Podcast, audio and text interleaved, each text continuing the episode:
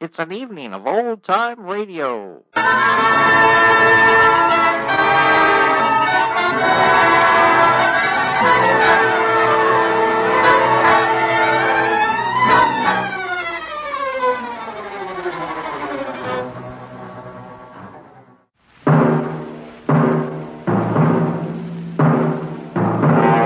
Crime and Peter Chambers.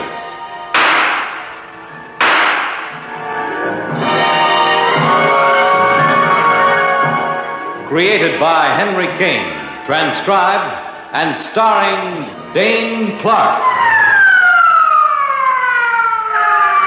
A private investigator duly licensed and duly sworn.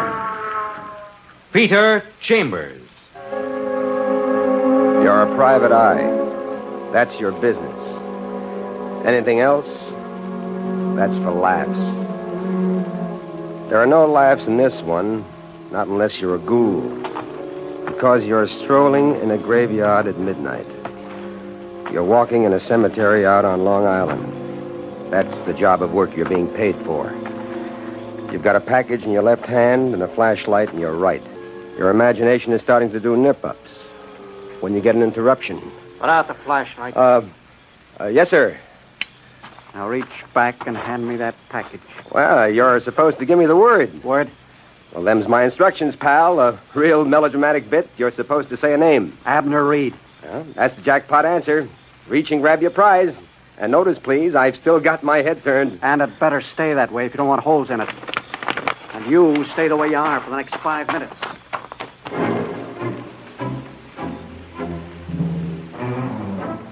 But you don't stay the way you are for the next five minutes for two reasons. One, five minutes in a graveyard is like, say, five years on the French Riviera. And two, you're blessed, or is it cursed, with a large lump of curiosity. So you turn, and you don't turn a moment too soon because you drop. You look to where Mr. Invisible disappeared, but you don't try to go after him because he's gone. And all the way back to town, you ponder about why the guy took pot shots at you. You didn't see him. He made sure you didn't. So why the extra precaution of a spray of bullets? Well, he missed you, so you shrug it off, and pretty soon you're in town at the fancy Fifth Avenue mansion of Mrs. Abner Reed. Well, back so soon, Mr. Chambers. Mission accomplished, milady. Come in. Please come in, sir. Mrs. Abner Reed. Born Florence Fleetwood Lovejoy, thrice married and rolling, you should pardon the expression, in mucho dinero. Worth maybe 25 million bucks and reputed to be stingy about the whole thing. Here's your fee, Mr. Chambers, as per agreement. $1,000. Thank you, ma'am. And now, may I know what it's all about? You know what was in that package? Goulash for ghosts. $250,000. What? A quarter of a million dollars. Uh, look, Mrs. Reed, you have a reputation for being, well, eccentric, but business transactions in the middle of the night in a graveyard. that Uh, that's- Oh. wasn't exactly a business transaction, Mr. Chambers. What then? It was a delivery of ransom money. What? You mean I'm mixed up in some kind of a cockeyed kidnapping? Not exactly mixed up. You were an instrument of delivery, a chore for which you've just been paid. The police know about this? Not yet. Not yet. When do you expect to inform them? Tomorrow morning. Look, what happened here? Well, last night, my husband stepped out for a newspaper. Huh? He, he didn't return for, for two hours. Naturally, I was perturbed. Well, naturally. I thought, well, perhaps he'd stepped into a tavern for a drink. But then I got a phone call. He'd been slugged, rendered unconscious, and kidnapped. Well, how can you be sure? There was no doubt. It was he himself who was talking to me, with a gun pointed at his head. I see. I was told they'd call back this morning, and they did. Would you be able to recognize the voice? They're too smart for that. They put him back on the phone. Oh. The arrangements were made, and then came the question as to who would make the delivery. You're very well known, Mr. Chambers, and yours is an excellent reputation. Well, thank you. They're supposed to return him to me during this night. Quarter of a million dollars. I'm regarded as, uh, well, a rather frugal person, but This is different. We've only been married six months, and I believe you know from the newspapers. My husband is 20 years younger than I am. Uh, yes, uh, Abner Reed, I read about it. And I suppose you want me to clear out of here. Frankly, I do. But you are going to the cops with this. Definitely tomorrow morning, whether he's returned to me or not. At least then I'll know that I've done what I could to effect his release. They warned me that I was being watched. That if I called in the police, they'd they'd kill him. easy, easy does it, Mrs. Reed. Easy, easy. Good night, and thanks.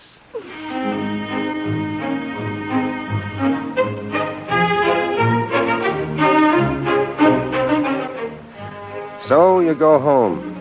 You feel sorry for the old gal with the young husband. You think she's nuts not to contact cops, but you can't creep into another person's soul. You go home and you have a bit of scotch and you chase it with another bit of scotch. You've had a tough evening and you're ready to wrap up this day and put it to bed when. In the middle of the night, you've got a caller. That's the life of a private eye, about as much privacy as a parakeet in a kindergarten. But it can always be a client. Somebody's turned off the corridor lights, and it's pitch black out there. And suddenly, the blackness is punctuated with blazes of light. Oh, oh, oh. You're hit. And you don't know how bad. You get to the phone. Oh. Hel- Hello? Oh, operator? Hospital? A hospital. Emergency.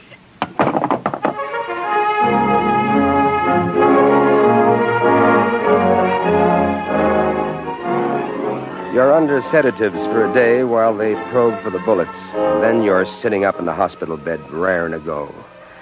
But they tell you five days. Five days before they'll let you out of there. And then you get a caller, amiable but worried looking. Hi, Detective. Here you're coming around real good. Hi, Lieutenant. What brings you? As if you didn't know. He stares down at you. Detective Lieutenant Parker, New York City Police. Stern, square, and a friend. That Abner Reed shindig. I hear you were an innocent bystander in the cemetery. Did they return the guy? Yeah. None the worse for his experience. Newspapers got it yet? No, we're trying to work it through before it gets any publicity. What kind of a guy is he, this Abner Reed? Oh, nice enough kid. He used to be a dancing instructor. That's how he met the lady with the bucks. Oh. She been liberal with him? Hmm, liberal as she can be, I suppose. Rich, but plenty tightwad, that one. What did he do for amusement before uh, before he got married? He ran around a lot. Nightclub stuff and things. Handsome kid. Figures for a lot of gals. Why this uh, line of questioning? I'm trying to get an idea as to his background. If it was hard guys that he used to run around with, it might clue us to the brains behind this snatch. It's all been done, my lad, and what uh, we've come up with is a large selection of zeros. Now, uh, let's hear your story, huh? You give it to him. The whole deal, and his face furrows up as he ponders it. What makes you a target, Pete? I wish I knew. First the attempt at the cemetery, then the attack at your apartment. You sure you told me everything? Everything I know, Louis. But I'm going to know more. Somebody sets me up as a clay pigeon, and it becomes my job to find out who's taking target practice. Any objections, Lieutenant, to my sticking my nose into it? As if my objections could keep you out. Thanks, pal. Okay, then I'll beat it now. You get your rest. But remember, when they let you out of here, we worked this one together, huh? Sure enough, Lieutenant.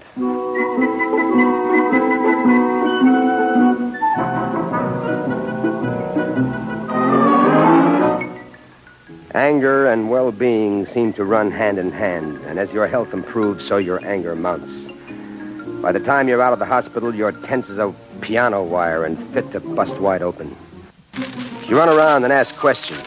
You see Mrs. Reed several times. The husband's in Bermuda recuperating, but Parker's interviewed him time and again and has squeezed every possible fact out of him. And now the husband's back in town, but you're not wasting your time there anymore. Parker's an expert, and Parker's already wrung him dry. So now you're sitting in your office and thinking about your next move. And then your next move is made for you. Oh? Chambers? Peter Chambers? Yeah, this is he. My name is Sandra Mantell. I live at 1786 East 54th Street, apartment 2, downstairs. Yes, Miss Mantell. Okay, I want to talk to you about a kidnapping. Hmm? The kidnapping of Abner Reed. What? What's that? I'm involved. in it. It was my idea, really. I dreamed it up. I was supposed to get a third, one third share.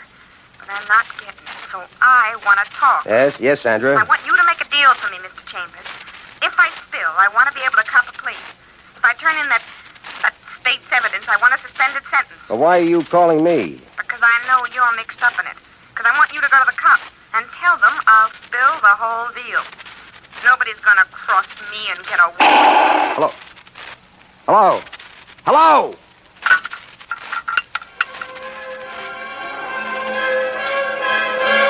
The address she gave you is near. Near enough. You slam out of the office and you run all the way, and then you're there. Apartment two. And you're in the presence of death. A blonde with blood on her face. But there's another blonde standing by, and this one's very much alive. Who, who are you? Peter, Peter Chambers. Now, this girl was talking to me when that happened. You. You didn't do it, did you? No, no. Who are you? Betty, Betty Royal. My name's Betty Royal. I, I'm her roommate. I've, I've only been her roommate for a week. Did you call the cops? Yes, yes, I phoned. A well stacked blonde. A beautiful blonde, a live one.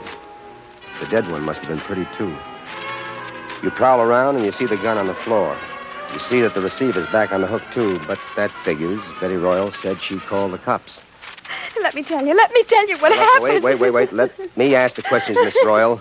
Now, that gun on the floor, is that yours? No, no, Now, no, easy, that's not mine. Easy, I found it. Easy does I- it, easy. But I, Now, just tell me, tell me what happened. I was coming back from rehearsal. Yeah? I, I, I'm a ballet dancer. And, and as I came into the hallway, I, I heard the shots. I hurried forward. The door opened, and a, a man came running out. We bumped into each other, and, and that's when the gun dropped to the floor. He struck me and ran out. What did he look like? I have no idea. I, I came in and I found her. Like that. she was dead. And then? I went out in the hall for the gun. I remembered about not touching things, fingerprints. I, I, I kicked it with my foot. I kicked it along until I worked it into the apartment. Good girl.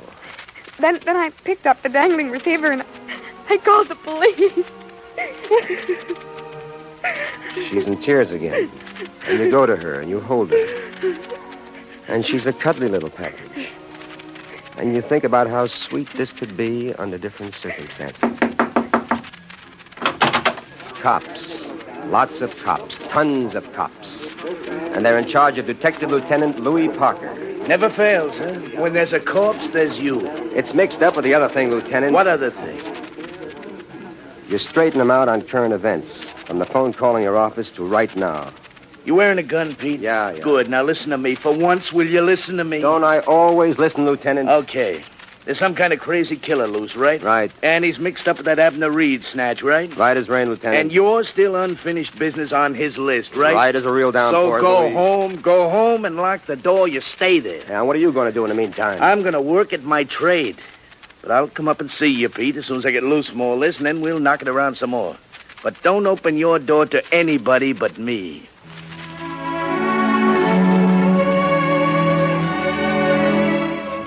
So you go home. You're a good little boy, and you've listened to Papa. You sit around like an old lady with lumbago, but you sit. You do some home cooking and some home drinking, but you sit. Finally, at two in the morning. Who is it? Louis Parker. Oh. Bit of the cup that cheers, Lieutenant. Yeah, I can use a little cheer. There you are. Thank you.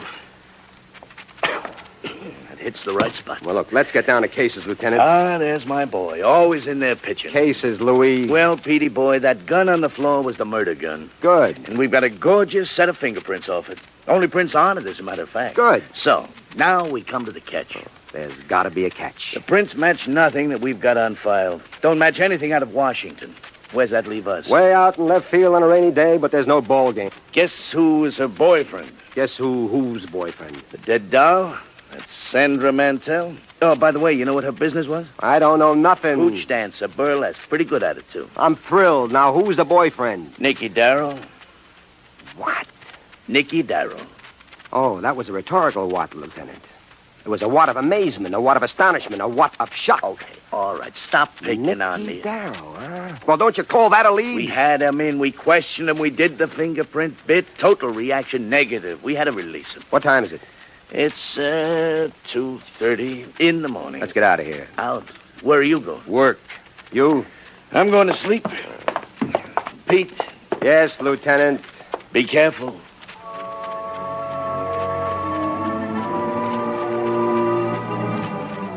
Nicky Darrow, a hoodlum with big ideas. Ex gunman, ex con, ex crook. Gone real respectable now. Owner of a fancy saloon. Caterer to cafe society. Big wheel with the theatrical folk. But way down deep under, deadly as a two headed rattlesnake bent on mischief. You get to Nick's place, which is hopping, and you jostle through the happy people to Nick. Well, the private eyeball. Long time no see, saw. Can I talk to you, Nicky? Sure, talking with you, Nicky's liable to get educated. He's big, he's arrogant, he's power drunk. He leads you through to the back and he sits you down. There you are, Oh, Pelzo. Real nice and comfortable. Have a drink, huh, at the house. Okay? Thanks, Nicky. Waiter, couple of drinks here. Scotch for the eyeball. That's his drink, scotch. Was it tickling you, pal? That kind of tickling, you can die laughing. What are you talking about? Bullets. You on my back, Nicky. Me? I don't even know what you're beginning to think you want to talk about. Somebody's blowing spitballs at me, Nicky. Any idea who? No, sir, I got no idea who, no how. Good enough. Now we shift the gear.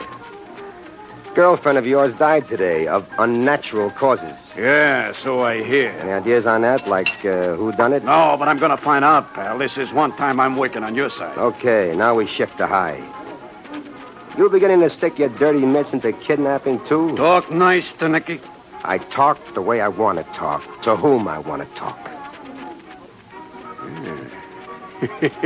Hmm. You're a sweetheart kind of guy, a lot of guts. I like a guy with a lot of guts.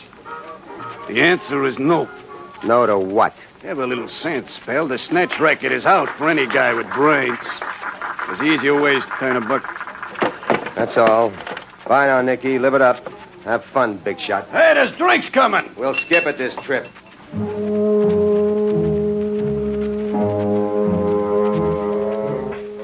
So you're back where you started, fresh out of Leeds. And it goes on like that for the next few days. Long days, lumpy ones, slow moving. And you're wearing your hardware and you're turning to look over your shoulder wherever you are. You've called on Betty Royal a few times and you like that. You like that very much. And now you're calling on her again for no reason at all, except uh, that you like that very much. But you find her breathless with excitement. I found something, Mr. Chambers. I think it could be important. Pete, Pete, not Mr. Chambers. Pete, remember? Yes, Peter. A little black book. It, it belongs to. Well, it belonged to Sandra. She must have put it into my bag by mistake, and that bag's been in my locker at rehearsal hall. Let's see it.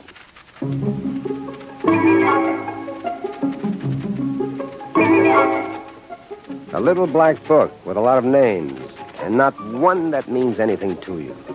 But they may mean a lot to Parker, so you latch on to the lovely Betty Royal, who's as lovely and as regal as her name, and off you go, a chattering twosome, downtown to police headquarters, downtown to Detective Lieutenant Parker.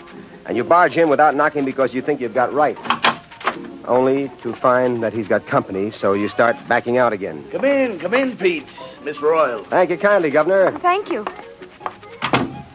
Company's a tall young man with a bruiser's shoulders and an angel's face. Lieutenant Parker, I found a little black book. I found it in my locker. Sandra, it, look. it, it doesn't belong to me. Mistaken listen. bags. It's, it's Sandra's. Sa- Sandra This, Mantell's. I- this I- I- is the little black book, Lieutenant. Yes. Prattling is God's given right to a beautiful girl. Well, thank you, Peter. Uh, by the way, let me introduce Abner Reed. I don't think you two have ever met. Uh, Abner Reed, Peter Chambers, Miss Betty Royal. Oh, how, how do you do? How do you do? Glad to know you. Well, Lieutenant, as we were saying, Wait a this minute, whole wait a minute. Situation... What did you say your name was? I just told you. I'm asking him. Come on, fella, keep talking. What did you say your name was? My name, as the lieutenant told you, Abner Reed. Abner Reed, of course. You jump him right away. You don't wait. He's big and you want the first punch. And you get the first punch in, but he takes it standing up and lets do a few of his own. All right, stop it. Break it up. What the devil's going on here? You slip by a couple of his lefts, and then he's wide open, and you come up with one off the floor, and he catches it clean on the button. And now he's down and out, and he'll stay out until someone brings him to. Crazy, man. That's assault and battery. You're, you're going to do time, fella. Boy, you really flipped your wig this time. Here, let me help Stay you. away from him. Now, look, Pete. Look, you and I, Lieutenant, we've thrown a lot of questions around. There's a couple of answers coming up right now. Like what? Like why I was shot at at the graveyard and shot up in my apartment. Like why Sandra Mantell was killed. Like why she called me in the first place. Like why that gun has fingerprints. Easy, easy. One at a time. Oh, let's huh? take the last one first. Fingerprints on a gun. Yeah. A guy dropping it when he collides with a dame, panicking, running out, leaving it there. Does that sound professional? Not especially. Well, a rule's out a pro. What is a rule in? An amateur. So? So let's do it right side up now. Now, here's a guy, Abner Reed. He married a large hunk of dough, but he can't reach too much of it because she's frugal. So? So, at the suggestion of a friend of his, Miss Sandra Mantell, and you'll find, I'm sure, with a good deal of digging, that those two had a close sub rosa association. Well, never mind what I'll find out. Let's get this over with first. On her suggestion, they figured out a beauty. The guy kidnapped himself. Remember, Mrs. Reed talked in the alleged ransom discussions to nobody but him on the phone? yes, yeah. He knew the old dame. She'd pay and play ball, which she did. Why? Why were you attacked there in the cemetery? Because Reed didn't want any remnants hanging around. But, Pete, how did you tab him so quick? He never bothered to disguise his voice in the graveyard. He figured to leave me there for dead, and this was the first time I've heard it since. So he punches bullets at you in your apartment, and that time he almost made it. A- and then, then when, when he wouldn't divide with Sandra, she decided that... everybody's, everybody's a detective. Although you're 100% right, Betty Lass. She called me, knew where to call me, because she was in it from the very beginning. He caught her in the act and uh, finished her off. And if you will kindly use the fingers of that comatose gentleman for the purpose of making fingerprint impressions, I don't have a doubt in the world what you'll find.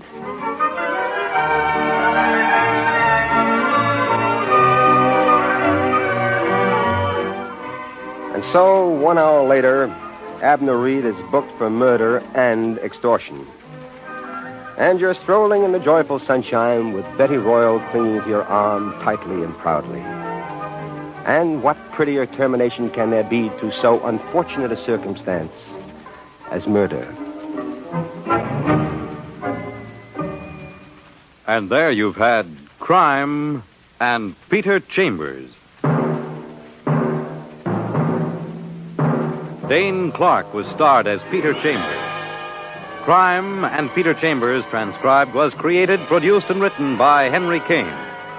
Others in the cast were Bill Zuckert, heard as Lieutenant Parker, with Evelyn Barden, Patricia Wheel, and Roger DeCoven. It was directed by Fred Way. This is Fred Collins inviting you to tune in next week, same time, same station, for Dane Clark in Crime and Peter Chambers.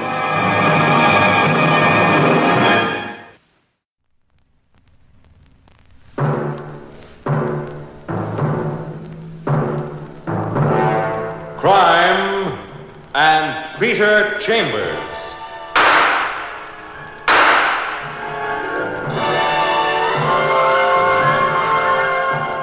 created by Henry King, transcribed and starring Dane Clark. A private investigator duly licensed and duly sworn. Peter Chambers.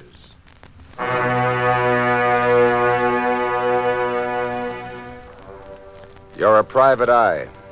That's your business. Anything else? That's for laughs. It's one of those dark brown nights, dirty with rain. You're home and you're doing calisthenics with a scotch bottle. It isn't so much that you enjoy a drink, but after all, you're a private eye. You might get waved out of the league if you didn't keep in practice. You're contemplating a warm shower and an early go to bed when.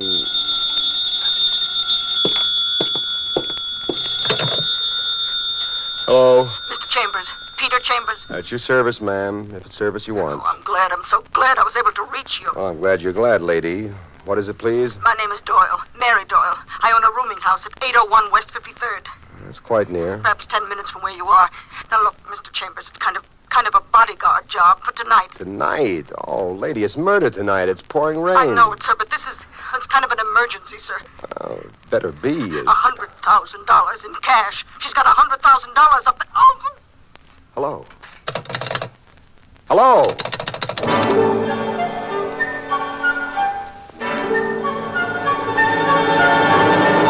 A fine night to be making a house call, but an emergency, the lady said, and it certainly sounded like the emergency had bust wide open. So, you're fighting the rain, making tracks for a rooming house at 801 West 53rd. And then you're there. And you shove at the buzzer. And you get no answer. And you turn the knob. And you're inside. Inside is a spacious downstairs room. A flight of steps going up. There's a phone on a corner table, and its receiver is dangling. And there's a lady seated in front of it. About 40, red haired, buxom, quite attractive if uh, you're thinking in large terms. She's wearing silk lounging pajamas with shoes to match, and she's out like the proverbial light. You go to her quickly and you slap her back to life. Uh, uh, All right, there. no, come on, stop. come on. Stop. Easy does it, lady. Uh. Ah, you coming around now? oh, All right. yeah. Oh, somebody slugged me, but good. Miss Doyle? Or uh, is it Miss Doyle? Yeah, Miss Doyle. You, who are you? What are you doing here? Who are you? Peter Chambers, you were talking to me on the phone. Oh, good. Look, I'll be with you in a moment. Wait a Please minute. don't go Hey. away. Uh, here's a new gimmick. You find an unconscious woman, and when you bring her round, she shoots off like a rocket come Mardi Gras. Well. Screams to a private detective are like spurs to a racehorse. You fly up the stairs and you find Mary Doyle in a room with an open door. And there's a lady on the floor, quite rigid. And near her, a small instrument of large consequence a nickel plated revolver. Dead. She's dead. They shot her. Oh, there's the gun. Don't touch that. But the gun. Just leave that lie. Now, what's all this about? Just a minute. Well, what are you looking for now? Little black bag. Little black bag. What's that got to do with this there whole? was a hundred thousand dollars in it, cash money, and it's gone. Look, one thing at a time, lady. Who's the uh, corpus delicti? Al Gardino, And who that? an opera singer from Italy. She was here in this country for a year. Oh, Algadino. Oh, great soprano. What was she doing here?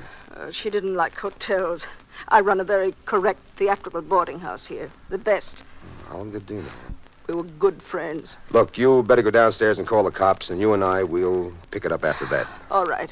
All right, sir, whatever you say. So now you go for the gun, only you lift it with a pinky through the trigger guard. But all your careful care is wasted because there's an interruption slightly from mayhem, and the mayhem is directed at you. Get him off. All right, people. You still got the gun. You got me with my hands up in the air. So what's our next move? What are you doing here? What kind of a boarding house is this anyway? Let me tell you. I'm sure I can come up with a good answer if I think about it. And now you get another interruption, but this one's of the opposite gender. She stands in the doorway, blue eyed, red lipped, blonde, and statuesque. And you'd be wildly interested if it weren't for uh, a slight matter of murder. You with the gun. What's between you and Mr. Brown? Who uh, wants to know? My name is Joan Bradley. Well, I do a low bow, Miss Bradley, except I've got to keep the gun pointed at our friend here. Mr. Brown? Well, Mr. Brown, to you, maybe. Bill Cragg to me, a hood from Louisiana hiding out from a grand jury investigation. Mr. Brown? Just a little misunderstanding. Never mind him. Now take a look at this, miss. Olga. Algadino. Very dead and very murdered. No. You live here? Yes, sir. What do you do? I'm a lady magician. Who else lives here? Mr. Brown, Olga, Ralph Hardwood, me, and Miss Doyle. That all in the entire house? It's being renovated. Well, that's all she could accommodate at this time. Okay. Now, my name is Peter Chambers, and right now I'm in charge here. Yes, Mr. Chambers. Is Ralph Hardwood at home? Well, yes, he is. All right, then, my dear lady magician. A favor, please. Yes. Make yourself disappear. And tell Mr. Hardwood to stay in his room, and you, you stay in yours. We'll come to you in due course. All right, sir, if you say so.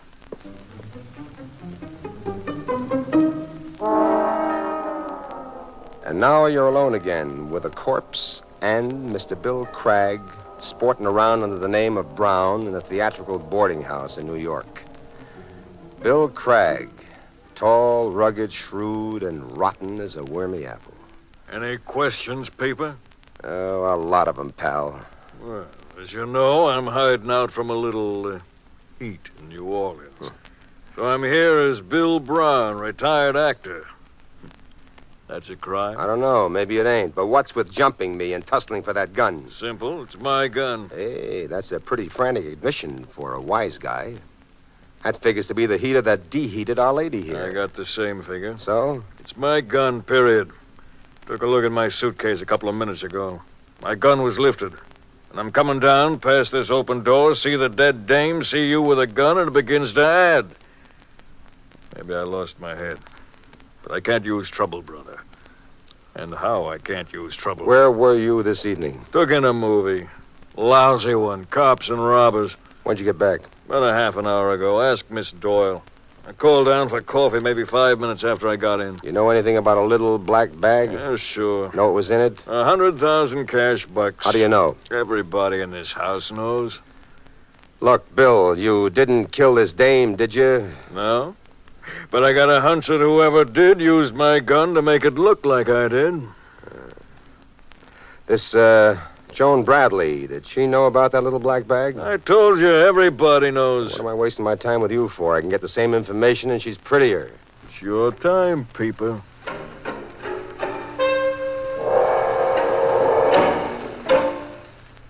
You get Bill Cragg back to his room, admonish him that a run out powder would be a clean admission of guilt, and then you mosey along to Miss Joan Bradley, who keeps growing on you by leaps and bounds. Come in, Mr. Chambers. Make yourself at home. Hey, you're awfully pretty. I wish I had the time.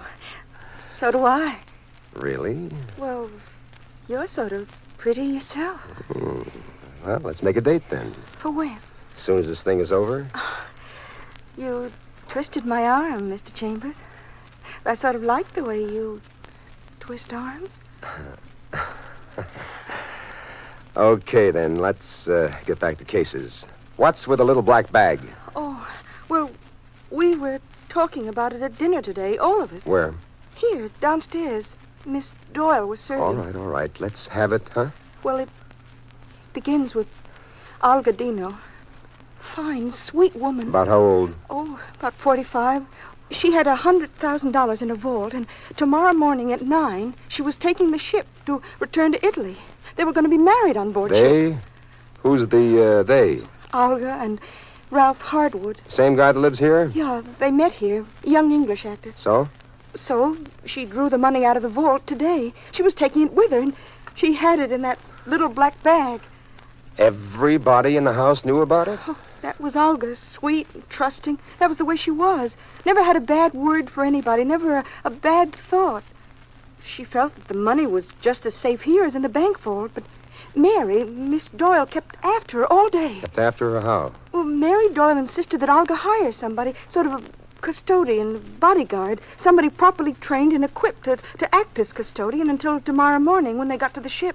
She kept after her all day. Mm, And by nighttime, she probably convinced her. Meaning what? Meaning me. I, I don't understand. It'll be explained to you. There'll be lots of cops here Please. shortly. Uh huh. Pete Chambers, come on down here.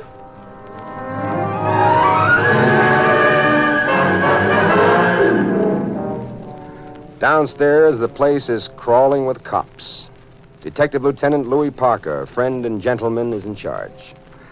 Louis is involved in the interrogation of Miss Mary Doyle and a fine looking young man who turns out to be Ralph Harwood. You turn the gun over to Louis and you bring him up to date on your end of the affair, and then he returns to his questioning. Well, two things we got established definitely. The dame is dead, and that bag of loot ain't in the house. That's definite. Now, you, Hardwood. Yes, Lieutenant. That Algodino was 15 years older than you. Was it love or was it money? Love, Lieutenant. Was the dame 15 years older than you? Oh, she was younger than any of us, Lieutenant. All right, with the lieutenant. Let's not make with the metaphors, huh? Were you out of the house tonight? Yes, Lieutenant. I was visiting my sister. Got back about three quarters of an hour ago. After the rain started? Yes, sir, after the rain started. Miss Doyle, Yes, Lieutenant. what about that Joan Bradley? Was she out too? Uh, she was at a rehearsal. She returned about 15 minutes before I called Mr. Chambers, Everybody was out in the rain tonight, huh? except me. Hmm. You're sure there were no strangers around here? Very sure. I wasn't out of the house for a minute. Cassidy, get the rest of them down here. Soon the whole quorum will be gathered. Uh, Pete, come over here. You and me alone. So, what do you make of it? I don't make a thing yet, Lieutenant. Crazy artists carrying their loot in a bag, begging to get knocked off. It figures that Bill Craig's gun was a weapon. Oh, I'm sure of that. Three bullets out of the gun, three in the dame, but uh, he's already produced a license for it, so don't give us no office to hold him. Yet. You think he'd kill for a 100 G's? You know, he's pretty much of a big shot. Never tell with them, any of them. Well, how do you make it? Well, the facts we've got, Mary Doyle is calling you. But somebody doesn't want a bodyguard around. So she gets conked on the cranium, put out of commission, and that alga gets knocked off, and the bag of loot is stolen. Gets taken out of the house. Our murderer returns before Miss Doyle recovers consciousness, joins the rest of the boys and the girls. Yep. Then you show up, and the deal busts wide open. Uh, there's the rest of them. Let me go and make a speech. Speech away, Lieutenant. Well, all right, ladies and gentlemen, I'm going downtown to the lab to see what the science boys may have dug out for me, but my cops stay here. Is that understood? Yeah, sure. Yes, Lieutenant. All right, nobody leaves. It's clear? Uh, what about me, Lieutenant? Sooner you leave, the less trouble we're likely to get into. Now, now, Lieutenant, you're beginning to sound like a uh, lieutenant. no objection to my moseying around a little, is there? No objection, provided you report your findings to Papa, and I'm Papa. Yes, sir, Papa. Well, bye now, everybody. Try to act like good little murderers. Well, now, first step in the moseying around department. Anybody uh, hear the shot? Oh, that would have been quite impossible, Mr. Chambers. How do you know my name? Miss Doyle told me. Now let Miss Doyle tell the rest. Why would it be impossible to hear a shot, Miss Doyle? Because I've been soundproofing the house. It's a theatrical boarding house, you Yes, see. yes, yes, yes. Step number two. Are all of you dressed as you've been dressed, say, for the last couple of hours? Well, yes, of course. Of course we are. Uh, good. Now, step number three. Get your shoes off. All of you. Oh, really? Now, look here, old man. It's a rather high handed procedure, don't you think? Shoes off, all of you. Under the supervision of the good officer here, Mr. Cassidy. Now, come on, come on. Off, off, off, off there. Now, lay them there on the table. Good. That's good. Very good. And what now, sir? And now you all go upstairs, each of you to your respective room. Come on, come on, off you go, my barefooted brigade. Come on, let's go, let's go. Well, really, a most high handed procedure.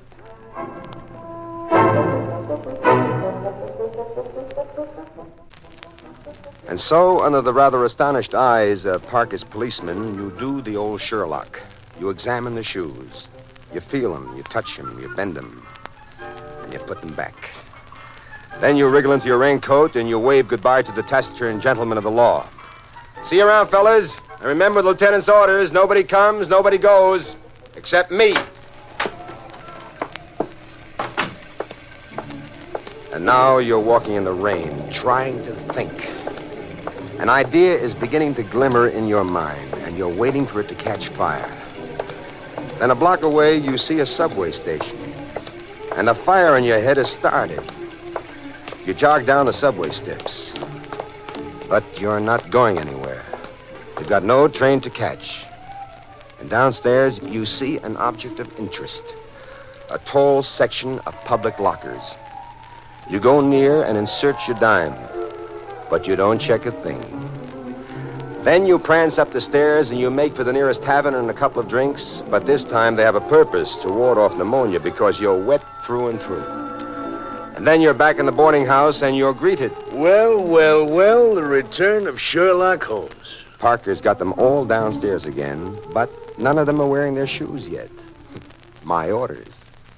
Look, my dear friend, I like my murder suspects wearing shoes if it's all right with you. It's not all right with me. Not yet, Lieutenant. Boy, when a private eye goes nuts, it's a matter for the paddy wagon. Look, I'm just trying to put two and two together, Lou. You certainly got a crazy way of adding, boy. I'm attempting to produce the murder of Al Godino. Well, produce away, detective. Pray don't let me interrupt. Well, sir, first off, We've got motive. 100,000 motives, all green, and all stuffed into a little black bag. Right. Also, we've got a small but select group. Ranted. So when do we produce a murder? Gently, Lieutenant, gently, gently. Come here.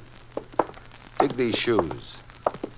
Jay, I'm a hipster.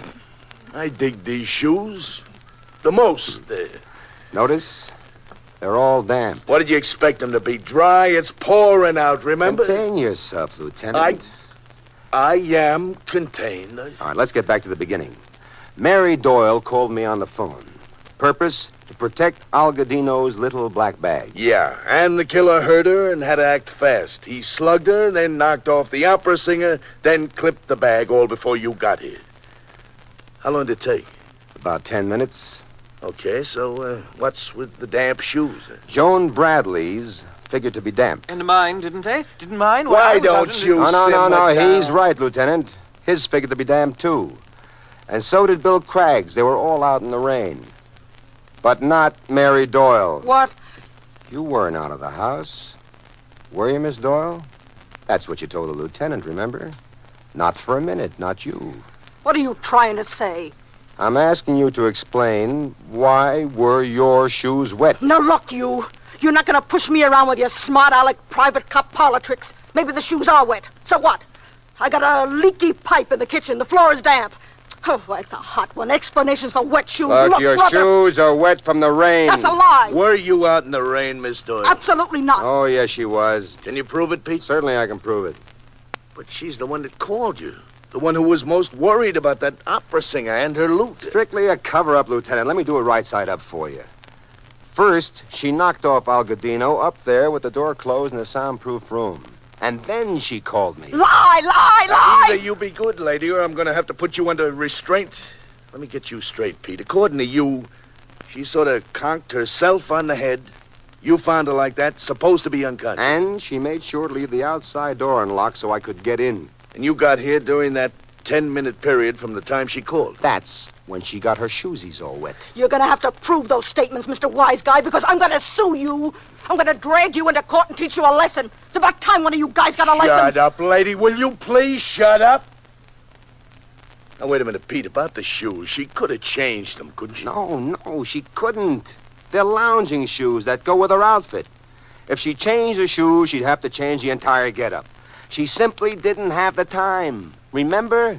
Ten minutes. So? So she wiped the shoes as best she could, which left them damp. Yeah. She had to work fast in those ten minutes.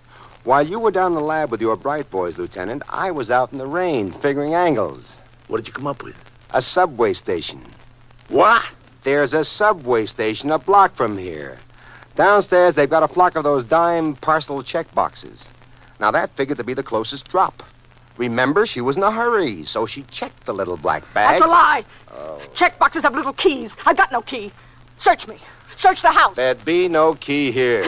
Backing down, huh? Figured I'd break down under your phony third degree. You want to know why? Why what? Why there's no key here? Yeah. Why? Tell me why. Because I've got it. See? Right here. In my hand. What the heck is all this about? She used the oldest gag in the world. Probably thought it was new because she dreamed it up. They all do. Who all do? Amateur criminals. Sure, she didn't keep the check key on a person. Too risky. Instead, she put it in an envelope and she mailed it to herself. The old mailer rule. It's a lie. Miss Doyle, you made one mistake. Under certain circumstances, mail can be intercepted. And that's exactly what's been done. You see this key? That's the final bit of evidence that's going to fasten you to the electric chair for murder.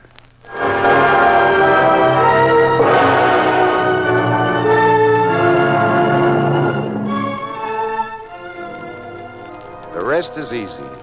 A bit of expert prodding from Parker, and she breaks down, and they cart her away. The police open that panel of lockers and find the little black bag. In downtown, she confesses that she mailed the check key to herself, care of an aunt in Brooklyn.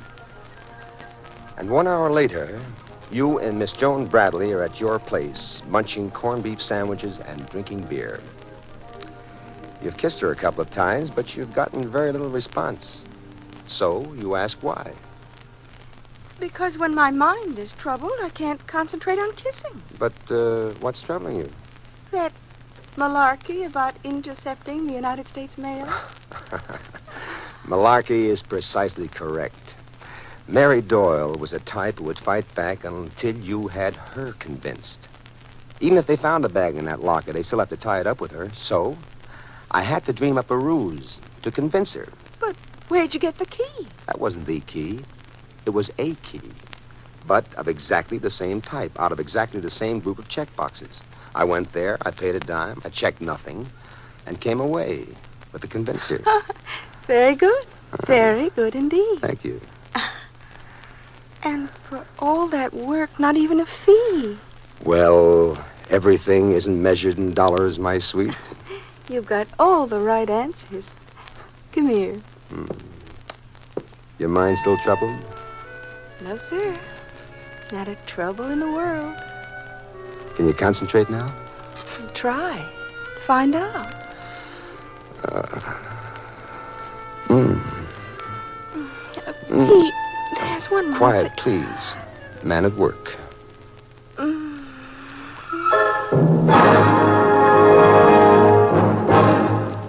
And there you've had Crime and Peter Chambers.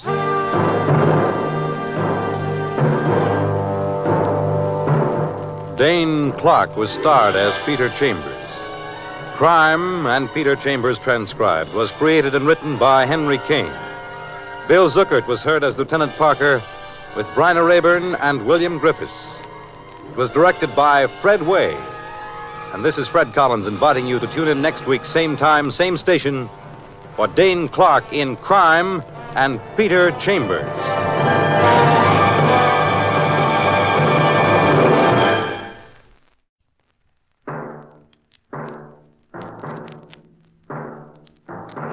Crime and Peter Chambers.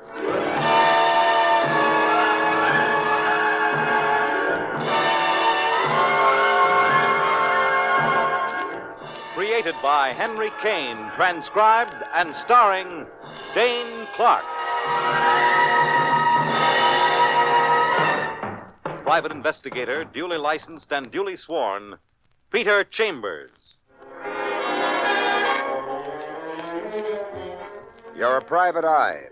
That's your business. Anything else? That's for laughs. This one figures for a lot of laughs, and you're being paid for it, which adds a rare quality to the laughter. You're at the apartment of a jeweler, George Reiner, and you're being invited to a masquerade party at the Riverdale mansion of a famous, or uh, is it infamous, millionaire, Robbie Tamville. And who hasn't heard of Robbie Tamville?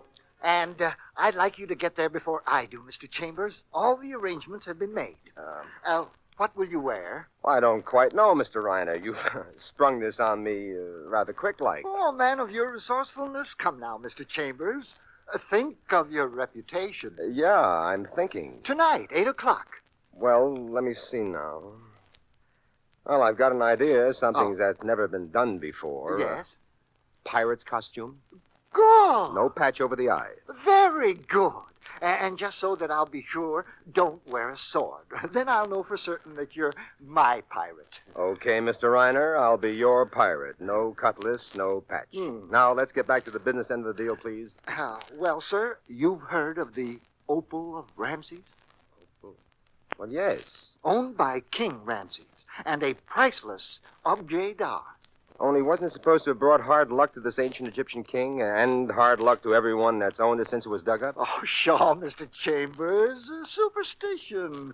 Pure, baseless superstition. So how come Robbie Tamville is so anxious to get rid of it? Well, he's had a run of bad luck. Now that it is offered for sale, I have the opportunity to purchase it. Yeah, you and this, uh, uh what's his name? Uh, William Zuckel. And good old eccentric Tamville makes it a bidding contest between you and this, uh, William Zuckel. Um, I'm to come dressed as a clown. Uh, There, there's the costume. Do you like it? yeah, it's peachy. Uh, William Zucko is coming dressed as a Persian prince. Anyway, one way or another, tonight, Robbie Tamville gets rid of the ring. Yes, he'll have the opal there tonight at the party. Uh, first, he'll interview Zucko, and then he'll interview me. Whoever bids highest, that one gets the ring. There'll be contracts to sign, and then the cash is to be deposited with his bankers tomorrow. Uh, how much is that thing worth? Oh, about a quarter of a million. I know a collector right now who'd pay two hundred thousand. And my job?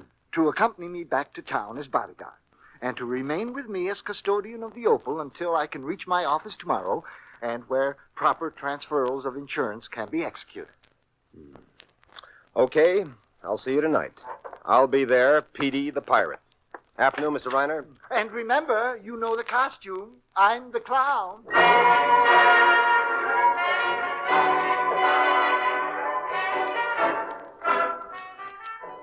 So that evening, you're living it up amongst the swells. Everybody's wearing masks and everybody's wearing costumes, but your client, the clown, hasn't shown up yet. But meanwhile, you've latched on to a female with a lush and lovely figure, incongruously attired as a witch. You've danced, you've chortled, you've chuckled, but now you're dying of curiosity. So you waltz her off to a corner. Yes, my dashing buccaneer. Pray, what wish you of the witch? Unmask a witch, else this pirate walks the plank. If anything as prosaic as a plank can be found in this diamond studded shack. Will you unmask too? Because I'm just bursting with curiosity. You take your mask off and she follows suit, and brother, you've hit the jackpot. Blue eyes, tiny nose, dimples, and a wicked little smile that just verges on being seductive. Like? Oh, I love. Good. Because I like what I see too. So let's get acquainted. My name is Patricia Holmes. Uh, Peter Chambers. What do you do? Well, I'm a detective of sorts. Detective. How very interesting. Yes. You look like an actor, a leading man type, you know. Yeah, and you like an ingenue. Say, what do you do? I'm a doctor. A doctor. well, now. Disappointed? Oh, I'm flabbergasted. For further information, over 21 and unmarried, specialize in fluoroscopy and x ray. Uh, look, Doc, I, I got a small pain that hurts me here, see? I conduct my examinations at my office. Oh, I'd love to visit.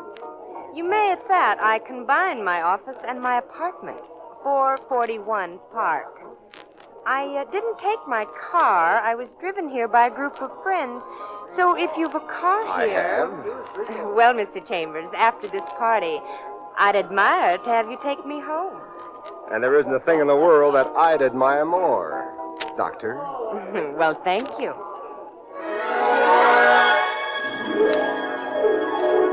But all the while you're talking, some joker's jostling you from the rear.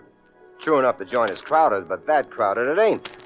And finally, you whirl on a guy who's wearing the toga of a Roman senator. Oh, I'm sorry, Mac. It's a little crowded. Now, wait a minute, Buster. It's not that crowded, so take it. Real sensitive, our dear old private optic. eh? Is it because he's engaged in conversation with so beautiful a damsel? Louis! Louis Parker! Detective Lieutenant Louis Parker, New York City Police Department. Fine cop, good companion, and great friend. You introduce him to the lady. Good to know you, Miss Holmes. Likewise, Lieutenant. Hey, what are you doing here, Louis? Well, I got a hunch it approximates your reason for being here. Oh? I'd uh, like to talk to you, Pete, uh, if. Uh... That, Miss Holmes, means that the courteous lieutenant would like to talk to me alone, but in the circumstances, he finds it difficult to express. Your beauty, Miss Holmes, makes it even more difficult. Hey, hey, listen. You like Most gallant, Lieutenant. it? If you promise not to keep Mr. Chambers away too long. I promise. Good enough, then. I'll see you later. Isn't she cute, Louis? Now listen, Pete. I'll tell you why I'm here.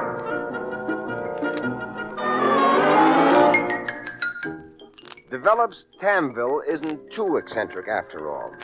What with carrying that opal ring around on his person, he invites Parker to his party so as he can have some law and order around the house, just in case.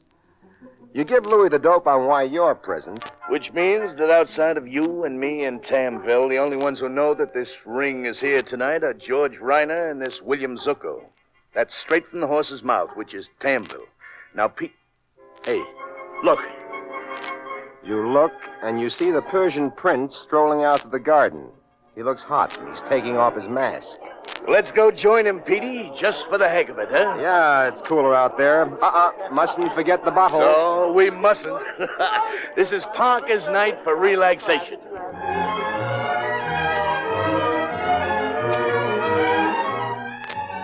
You bring a bottle and three glasses out to a table in the garden. The Persian prince is nearby, mask off. You call him over, introduce him, and offer a drink. William Zucco is a tall guy whose black eyes give off about as much expression as a couple of shuttered windows in an empty house. You're about to hand him his glass when it slips to the ground. Well, you can't hand a Persian prince a dirty glass, so you pick it up, wipe it clean with a handkerchief, and you try again. Then you pour for the three of you, and you all drink.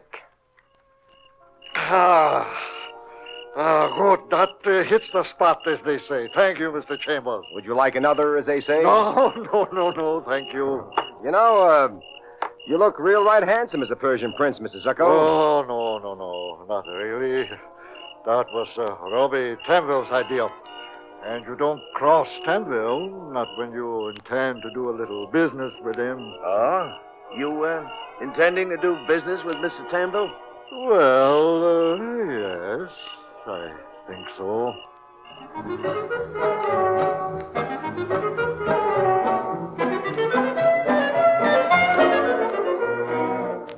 Just then, a butler comes out and tells Zucko that Tamville is ready to see him. You all go back into the house, and the butler opens an oak door for William Zucko. You can see inside. It's a big room with wide French windows on the far side opening to another garden.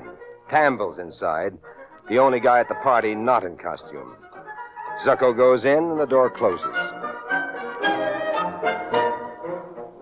You lose Parker, and you find Patricia home again, and you keep her with you. And finally, Zucko comes out and goes up a flight of stairs, and then, not five minutes later, your client, the clown, appears. You wave to him, but he doesn't wave back. He proceeds directly to the oak door, goes in, and then. The shots are from Tamble's room, and you and Parker bust in there fast.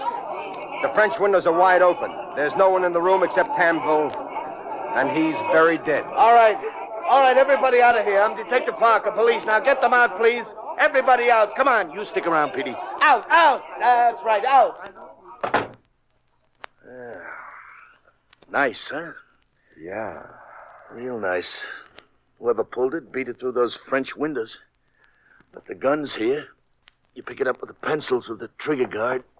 Like so. Hey, Pete. Hey, Take a look. That barrel, look at the scratches. Fresh ones. Yeah. Hey, it looks like there was a silencer on that barrel, Louis, not too long ago. But. Say, we heard the shots. Yeah. Any ideas? Not a one, you? Uh, not on this silence a bit. But uh, I got a lot of ideas on friend murderer. Really? You saw who came in here last? Uh, y- uh well, yeah. I- yeah, I- your client, that's so. The clown guy, mask and all, but the only clown at the party. Now, look, Louis, don't let's jump to conclusions. Jump After conclusions. Conclusions, Pete. This conclusion don't have to be jumped at. This comes up, it hits you on the jaw like a hook from Marciano. Well, let's have a look at the late Mr. Tamville. Uh, no. Ain't on him, Pete. Motive for murder? An opal ring worth maybe a quarter of a million bucks. Missing. all, fifteen minutes later, the joint is jumping with cops. A search of the ground turns up uh, a clown's costume. And an idea starts to percolate in your mind. So you do a little searching too. You pick up an item which might be of unusual interest and you safely deposit it in your car. No guest is permitted to leave until he or she is thoroughly searched by an expert. And that turns up nothing, no opal ring. But the search of the guest does develop one item of importance. One guest is missing. Your client, Mr. George Reiner. Driving down in the car, there's Patricia Home, there's Parker, and there's you. Mr. George Reiner. Well, I'm saving him for me. No use sending anyone else. If he skipped, he skipped. If he's at his apartment, then he's for me, personally. But why, Lieutenant? How? I uh, won't go into the why, but here's the how. He bumps Tamville, cops that opal ring, goes through those French doors, gets rid of the clown costume, and blows, period. Uh, I sent that gun downtown well in advance. I'm curious about the check on that beat. Which means that after we drop Miss Home, we stop first at headquarters. Yeah, huh? sure. Then we uh, call on Mr. Reiner. Very good. Very satisfactory. What are you so happy about? just a minute. What are you reaching in the glove compartment for? This. The glass? Well, what's what's Now, the... uh, uh, uh, uh, handle it gingerly, Lieutenant. You're going to do a fingerprint check on it. Now, one set figures to be mine. I'm very curious about the other set. Where did you get that glass? Stole it, a memento from Tamble's party. Hey, Louis, will you have that fingerprint check done for me? Sure, Petey.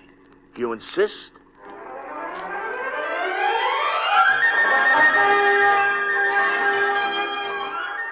You deliver Patricia home, and you promise to come back there to bring her up to date on developments, no matter what the hour. And then you deliver Parker to headquarters, and you wait in the car while he goes in with the glass. When he comes out, he's got a peculiar glint in his eye. He tells you the fingerprint checks on the glass will take some time, but that he's put a rush on it. And then he clams. And when Parker clams, he's tighter than a barfly at curfew time. And finally, you're at George Reiner's apartment. Oh, Mr. Chambers, I'm so glad to see you. But Parker pushes through and shoves a gun under his nose. Mr. Reiner, is this your gun? Wait, uh, let me see. Yes, it's my gun. Well, it's nice of you to admit it, but whether you admit it or not, the serial numbers prove it's your gun. Fingerprints on it are smudges, but ballistics show this gun killed him. Now, any way you look at it, kiddo, you're up the creek. Killed? Killed whom? Oh, will you look at him making with the Innocent Baby Act? Killed Robbie Tamville. Robbie Tanville. Mr. Chambers, is this true? Yep. Who is this man? Lieutenant Louis Parker, homicide, who thought he was going to have an evening of relaxation. You deny that you killed him, you stole that ring, that opal from King Tut or one of those other wrapped up mummies? Of course I deny it. Brother, you were seen to go into his room. The shots were heard, the gun was yours. The bullets from the gun killed him, the French windows were open, the clown costume was found on the grounds. You were the only guest missing, and you knew he had the opal on him. Now, where's the ring? I don't have it. Now, look, Now, you Oh, wait a don't. Minute, wait a minute, Louis. Just a minute. Just a minute now. Uh, Mr. Reiner, you heard the lieutenant. Yes. Do you have any explanation? Well, I can only tell you what happened. Well, what did happen, Mr. Reiner? Well, uh, sometime after you left, my doorbell rang. I answered it, opened the door, but there seemed to be no one there. I stuck my head out and was struck on the back of the head. Uh, That's all I remember. When I regained consciousness, I, I was bound and gagged. Mm. It took me hours to untie myself. When I finally did, I looked about thinking it was a robbery, trying to see what was stolen. Was anything stolen? Well, just my clown's costume and uh, my gun. Okay, Mr. Reiner. Suppose, just for the sake of my friend here, whose client you are, suppose I try to buy your story. Now, show us some proof, huh? Where's the rope that bound you, or is it wire or tape, maybe? And the gag around your mouth? Where I'm is it? sorry, Lieutenant. I was bound by a couple of my neckties, and the gag was one of my own handkerchiefs. But I do have a bump on my head. Oh, I'm sorry, Pete. I gotta take this guy downtown.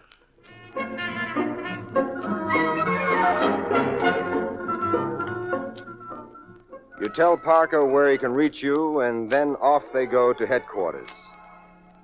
and off you go to Patricia Holmes' apartment. Dr. Holmes is comfortable in satin lounging pajamas, and no doctor ever looked better in lounging pajamas. You bring her up to date on your facts, and then she takes you about, showing you uh, her equipment the fluoroscopes and the x ray machines. And then you're settling down in a comfortable divan with a good doctor for some conversation about uh, doctoring when.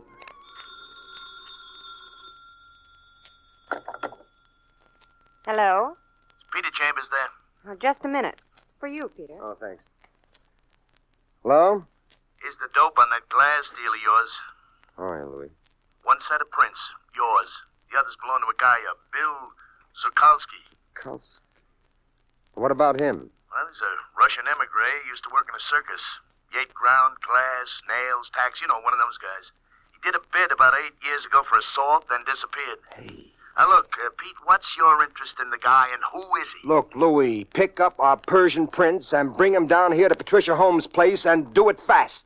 Persian Prince? William Zucco. You know what you're doing, Pete? Absolutely, and please, Louis, fast, huh?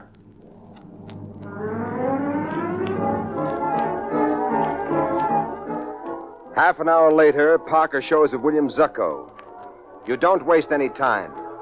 You accuse Zucco of the murder of Robbie Tamville and the theft of the opal ring. Ah, you are talking through your hat, mister. If I had that opal on me, they'd have found it. I didn't have it, and I don't have. Oh, yes, you have. Have I? Then prove it instead of talking like a big guy and doing nothing. Talk is cheap. Proof. Prove it. Demonstrate. First step in the demonstration is to clip him under the chin. and then you drag Zucco to Dr. Holmes' fluoroscope, and you stand him up behind it. And she starts the do-jigger going. Hey, I see it. Clear as day.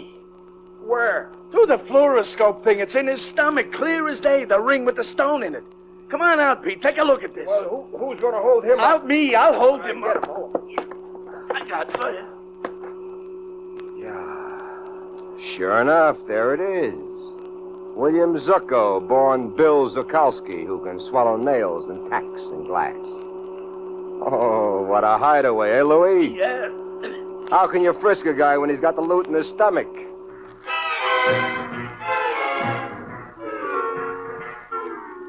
And ten minutes later, when you've convinced Zucco, or Zukowski, or whatever his name is, that you've got him dead to rights, he straightens out the deal for you.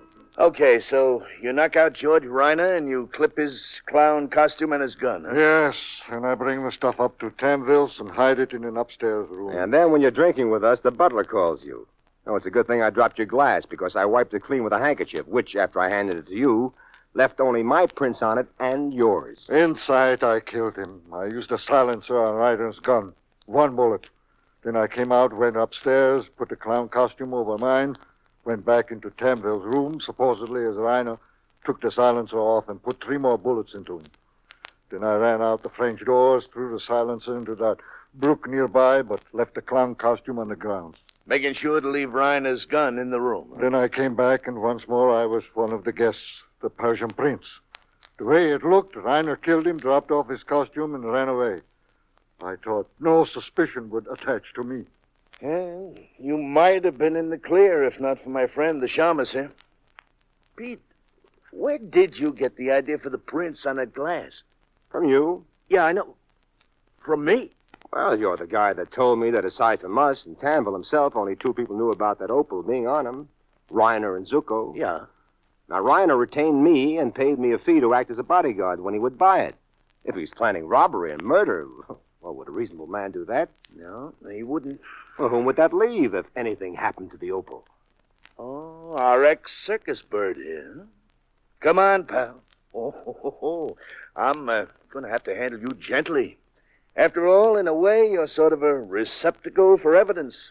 And like that, you're pretty valuable.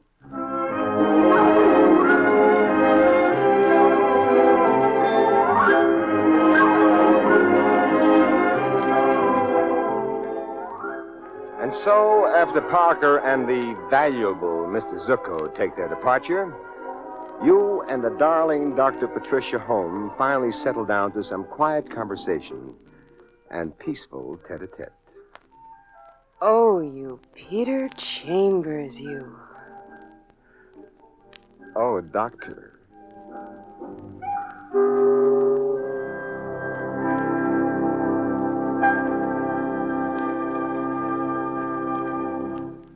And there you've had Crime and Peter Chambers.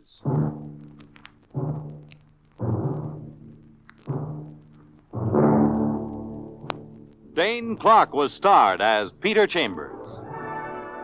Crime and Peter Chambers, transcribed, was created and written by Henry Kane. Others in the cast were Bill Zuckert, heard as Lieutenant Parker, Joe Boland as Reiner, and Nancy Wilder as Patricia. It was directed by Fred Way. This is Fred Collins inviting you to tune in next week, same time, same station, for Dane Clark in Crime and Peter Chambers.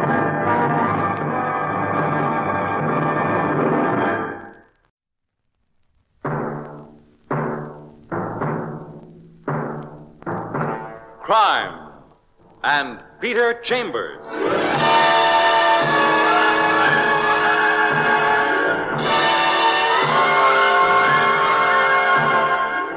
Created by Henry Kane, transcribed and starring Dane Clark. Private investigator, duly licensed and duly sworn, Peter Chambers.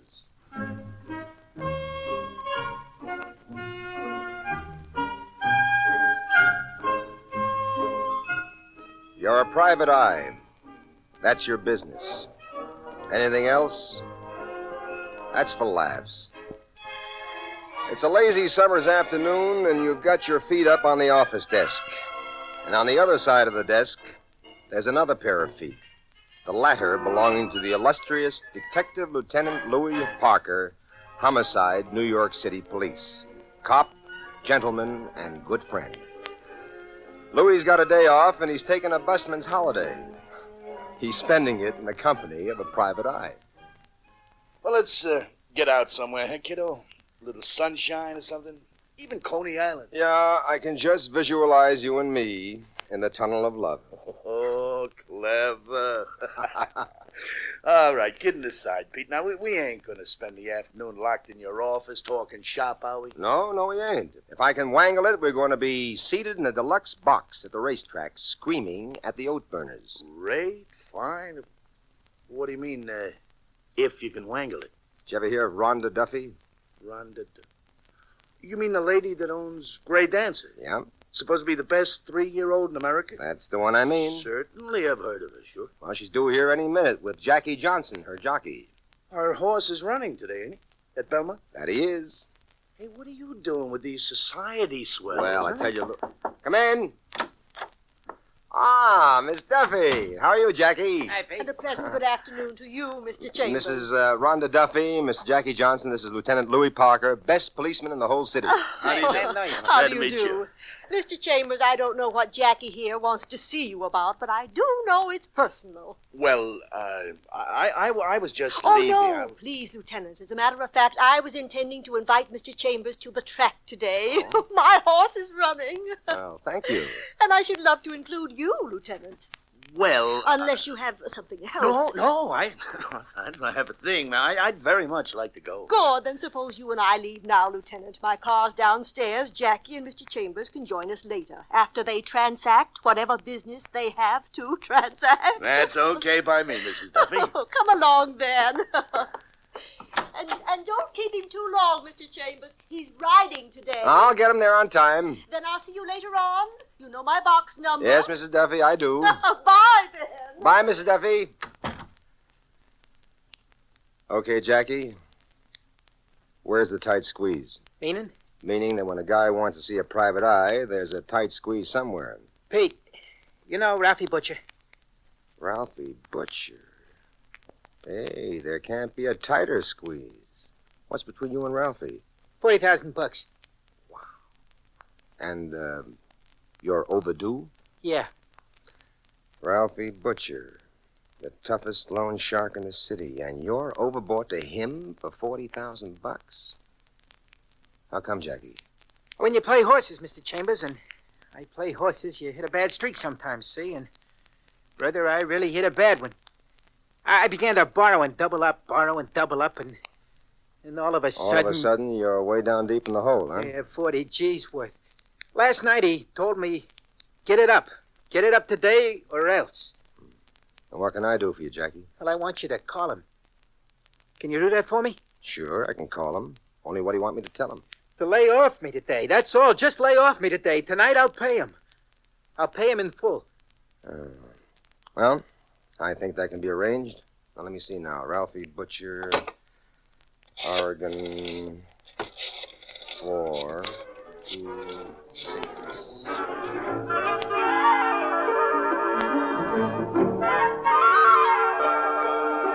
A couple of hours later, you're out in the brilliant sunshine in Rhonda Duffy's box at Belmont. Parker's there, Mrs. Duffy's there, and a tall guy with a little black beard who turns out to be, of all things, an undertaker's embalmer. Mrs. Duffy introduces him to you. John Butler, Peter Chambers. Uh, how do you do? You know, fella, you're the first undertaker's embalmer I've ever met. Really? How's business? Oh, I'm out of that now. Now I write verse for greeting cards. First for greeting card. Wasn't the embalming business better? Uh, yes, somewhat. Why'd you quit? Uh, my wife. Uh, somehow my wife objected to that profession. Uh, prior to that, I was a pickpocket. What did you say? Oh, no, no, no, you misunderstand. I was a pickpocket as an entertainer. Uh, you know, nightclub work, vaudeville. Oh, yeah, I see. You can relax, Louis. Relax. relax. Unfortunately, I was never really very lucky. Uh, pickpocket embalmer, greeting card versifier, but uh, I'm afraid I've never averaged more than $50 a week in my life. So now you're playing the horses, huh? No, no, no, indeed not. Uh, This is the first time I've been to a racetrack in my life. You're kidding. Honestly. And what brings you uh, today? Well, I'm a very good friend of Jackie Johnson. Mrs. Duffy's jockey, huh? Yes, that's right. He insisted that I come and watch him ride today, and, well, I acquiesced. Well, I've known Jackie for years and years, but this is my very first time at a Uh, racetrack. may, may I, uh, believe it. cut in on this very interesting conversation? Louis, this is the first time this guy's been to a race. Yeah, yeah, he you told me, believe that? Pete. Take a gander. Over there. The gander discloses in the very next box Ralphie Butcher. And seated beside him, a good looking blonde in slacks and red blouse. Mr. Butcher, big as life. Oh, do you know Mr. Butcher, Lieutenant? I know him slightly. Do you? Oh, yes, he owns several excellent thoroughbreds. Mr. Butcher's a banker, lends money, that sort of thing. Yeah, he lends money, all right. Oh, do you know him too, Mr. Chambers? I know him quite well. The young lady with him is Katie Adams, works for me. Gray Dance's trainer. She's your trainer? One of the few lady trainers in the business. I, um, I think I'll stroll over and pay my respects to our banker friend. Uh, Tell them to join us, Lieutenant. Uh, All right, Mrs. Duffy, I will. The next race is ours, Mr. Chambers. I'm awfully excited. Oh. See, I can't even open my bag for a cigarette. Look out, look Oh, Easy, easy does it, Mrs. Duffy. All you did was drop your bag. oh, but everything is scattered all over the place. Well, just relax. Old Petey's the best picker up in the business. Oh, this is such a... Hey, what's this? A switchblade knife. Oh, How incongruous can we get? A society lady with a switch knife in her purse. oh, it isn't as bad as it looks, Mr. Chambers. The knife belongs to my trainer, Katie Adams. She comes from the West where these things are legal. She found it in her trunk today and turned it over to me, and I shall bring it to a police precinct when we get out of here. Uh, Excuse me. Where are you going, Mr. Butler? That knife frighten you? Oh, no, no, no, indeed. I'm just going to stretch my legs and perhaps wager a bob or two. Well, good luck. Thank you, thank you, my dear. Well, how about you, Mrs. Duffy? Aren't you going to bet on your horse? I've never made a wager in my life, Mr. Chambers, and in this case it would be practically taking their money. It's only a three horse race, and Grey Dancer has practically no competition.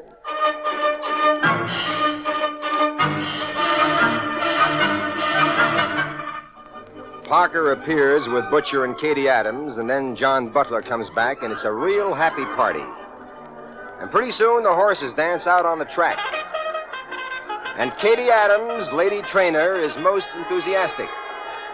Look at the gorgeous horse, that old Grey Dancer. Look at Jackie sitting on him just like they were born for each other. And look at the prices on the tote board, which is just as it should be. Gray Dancer, 1 to 5. Tammy K, 40 to 1. And Pamela Ace, 99 to 1. This one's a walkover, that's what it is. Practically a walkover.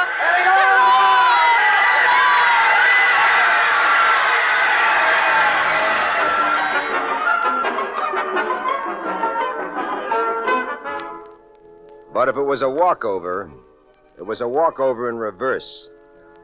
Because dear old Gray Dancer came in last, absolutely last. The winner, Tammy Kay. Second, Pamela Ace. And a very poor last, the one to five shot, Gray Dancer.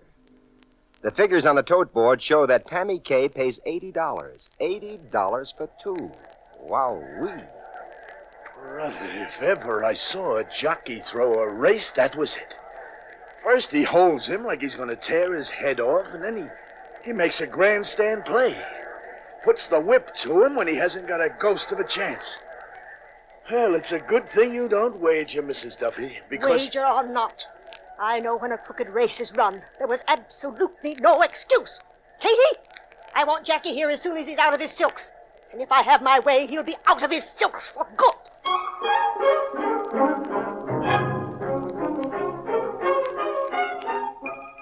Twenty minutes later, Jackie's out of his working clothes and in Mrs. Duffy's box, and he's giving off with more double talk than a stuttering ventriloquist dummy with amnesia. Look, I just wouldn't run, Mrs. Duffy, that's all. I- I'm only a jockey, not a magician. Uh, Mrs. Duffy, I broke him last like I always do. You know he's no front runner. But when I come to make my move, he wouldn't move. You held him. You wouldn't give him his head. It was obvious to everyone, and there must be 40,000 people here. Look, Mrs. Duffy, right now there's another race, and there's a horse in it I'd like to bet on, so I'm going to make my bet. Then I'll be back here, and we'll discuss it further. And if you want to bring charges against me, it's okay with me. I'll be glad to leave it up to the stewards, but right now I'm going to make my bet.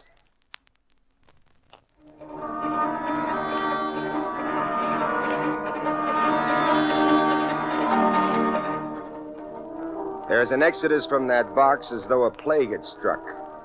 Rhonda Duffy says she's heading for the stewards, and Katie Adams says she's heading for a bite of late lunch. The rest of them, including Parker, are heading for the sellers' windows to do what you're supposed to do at a racetrack bet on horses. There are 15 horses in the next race, so you do the old tic tac toe and you make a selection yourself. The crowd is tremendous. You push and you get pushed. And then you see another type of crowd an excited ring of people. And when you get there, Parker's already there, stooped over a body. And the body's that of Jackie Johnson. He was in that crowd at the $50 window, and suddenly he dropped. Somebody stuck a knife into him. You help carry him to the clubhouse, and there is definitely established. He's dead. And he was murdered. And now you and Parker are working at your trade. The knife in his back is a switch knife that was in Mrs. Duffy's bag, no question, which limits our suspects to the people who had been in that box. Parker herds them all into the clubhouse and grills them. And the last one is Katie Adams. Now, Uh, look, Katie, you knew Jackie pretty well. What kind of a guy was he? A no good guy? Enemies? Plenty? Friends? I'd say he had only one real friend. That Mr. Butler. You met him, John Butler. I'd say Butler was the only guy Jackie ever really trusted. All right, Katie, thank you. You can go outside with the rest of them.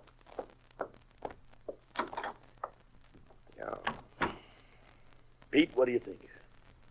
Well, the only ones who could have managed it were the ones who could have gotten to that knife Mrs. Duffy, Butcher, Butler, and Katie. And we haven't got a thing on any one of them that could hold them. Well, let's give it a run through. Mrs. Duffy? Well, doesn't figure for a motive.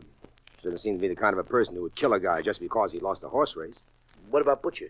Well, it's like I told you, Louie. Jackie owed him 40 G's. There wasn't going to be any pressure until tonight. Jackie promised to pay by then. The guy'd be crazy to kill him when he's been promised the money by tonight. John Butler? According to them, he was his only friend. What reason would he have to stick a knife into him?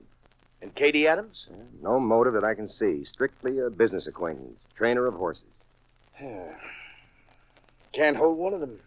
Haven't got a thing on any of them. Anything else I can do here, Louis? Ah, thanks, Pete. Not a thing. Look, you've got work to do here. I'll meet you in the paddock when you're through. huh? Yeah, okay. And outside, the first guy that buttonholes you is John Butler. Any developments, Mr. Chambers? No, not a one. I think I'd better call home. Oh? My wife hasn't been feeling well lately, and I promised her. Oh, my word. What's the matter? I seem to be out of change. Well, here's some coins. Uh, uh, thank you. Uh, thank you very much. My pleasure.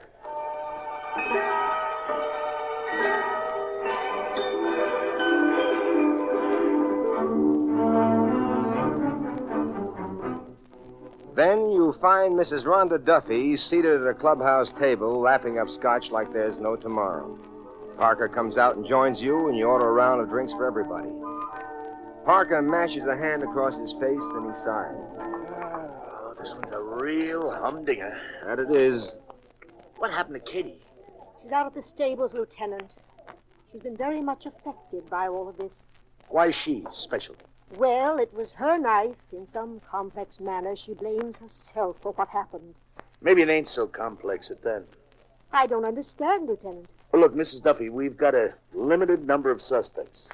The weakest one in the chain is your Katie Adams. Why? Well, let's put it this way. The two weakest links were you and Katie. But I checked with the stewards, and you were with them at the time of the killing. That eliminates you. Thank you, Lieutenant. Now, wait a minute. No offense is meant, Mrs. Duffy. Lieutenant Parker is just working at his job. Of course he is. I'm sorry, Lieutenant. It's all right.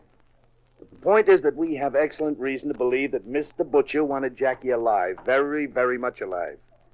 And from what everyone told us, including you and Katie, Butler was a dear friend of Jackie's. Who does that leave us, Mrs. Duffy? Katie, I mean. Katie she- Adams. I can't believe it. Mrs. Duffy, would there be any re- uh, was there any relationship between Katie and Jackie Johnson? Well, it was a long time ago. Please tell us, Mrs. Duffy. Any little point might help. Well, they were interested in one another, but that was, oh, at least a year ago. You mean a serious friendship? Well, Katie thought so. But then, well, she wasn't actually jilted. It was just that Jackie found a new interest. She take it back? For a time, but only for a short time. After a while, she realized that it was all for the best, that Jackie was, well, a rather frivolous type. What do you think, Pete? Well, from a psychological viewpoint, I think no. A lady doesn't wait a year to suddenly vent her spleen. Well, let me ask you this, Mrs. Duffy. How long has she been with you? Two years. And how come she picked today to give you that knife? She had it in a trunk, which she keeps here. She was doing a bit of cleaning when she came across it. She realized that in this state it's illegal to own such a knife, and she gave it to me. I wouldn't exactly say she picked today to give it to me. Louis, I still think you're barking up the wrong tree. Well, how about that other tree which is approaching? John Butler. Oh, I, I'm glad I found you. I want to thank you for your hospitality, Oh, Mrs. Duffy. not at all. And uh, in the circumstances, I must sound like an awful oaf, but I must go home now. Something wrong? Yes, yes, indeed, there is. Urgent, Mr. Butler? Extremely so. My wife has been ill. I've called home. Uh, thank you for your coins, Mr. Chambers. That's quite all right. It seems that she has taken a turn for the worse. Oh, uh, Lieutenant Parker, we're under no restraint, are we? Uh, any of us? No, no, of course not. Well, then, if you'll excuse me. Just a minute, Mr. Butler. Just a minute. Yes? I've got something to show you. Uh, something to show me. Uh, what is it? What you show him is a bunched up fist. But he's a strong one, and he stands up under the punch. But then you work his arm around behind him in a hammer lock, and you've got him, but good. What the heck is going on here? Grab a look in his pockets, Louis. Pete, do you know what Grab you're a doing? look, I told you. Okay, all right. Stand still, you monkey. What do you know? What do you got? Parry Mutual tickets. A Uh-huh. lot of them. For a lot of dough. For that big race, the Grey Dancer race. Except these are for number two and number three, Tammy Kay and Pamela H. Let's hustle this guy inside where we can have some privacy. You talked me into it, sweetheart. Come on, you.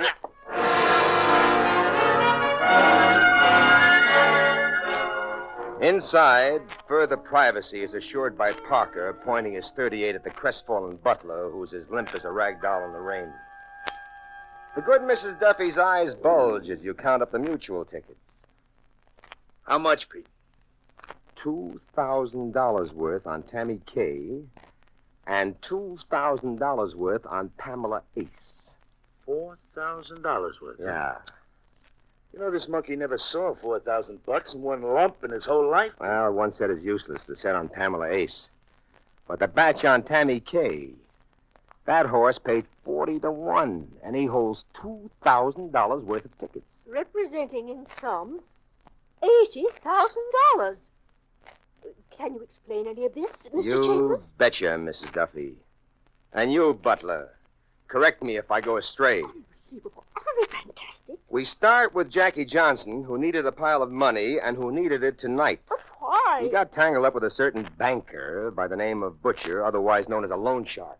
I knew he was in trouble when he wanted to see you, but I didn't know what his trouble was. Little Jackie dreamed himself up a Lulu, a three horse race with two tremendous long shots, and he's riding the cinch favorite. Oh, it's beginning to come to me. Yeah. Uh, Jackie trusted this John Butler.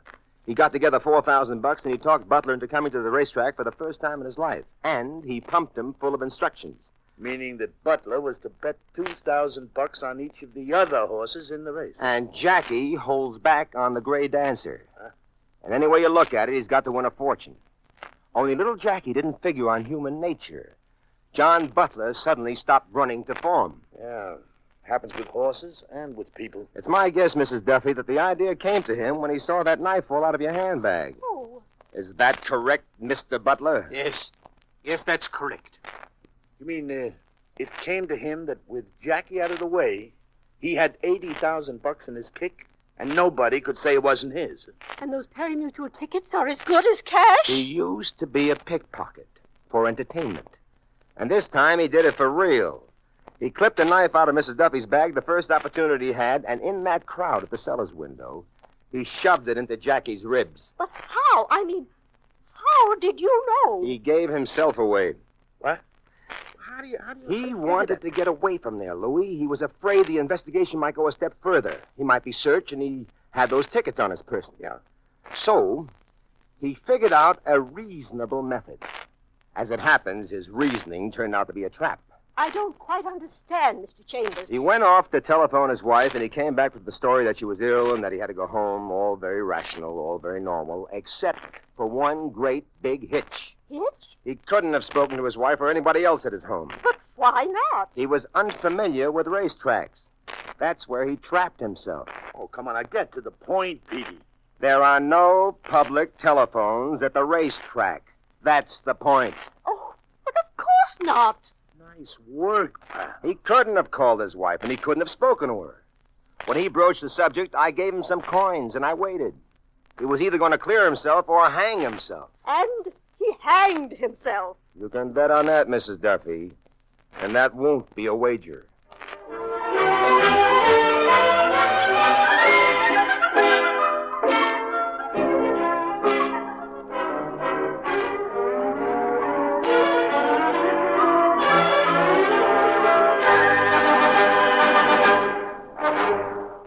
And there you've had crime and Peter Chambers.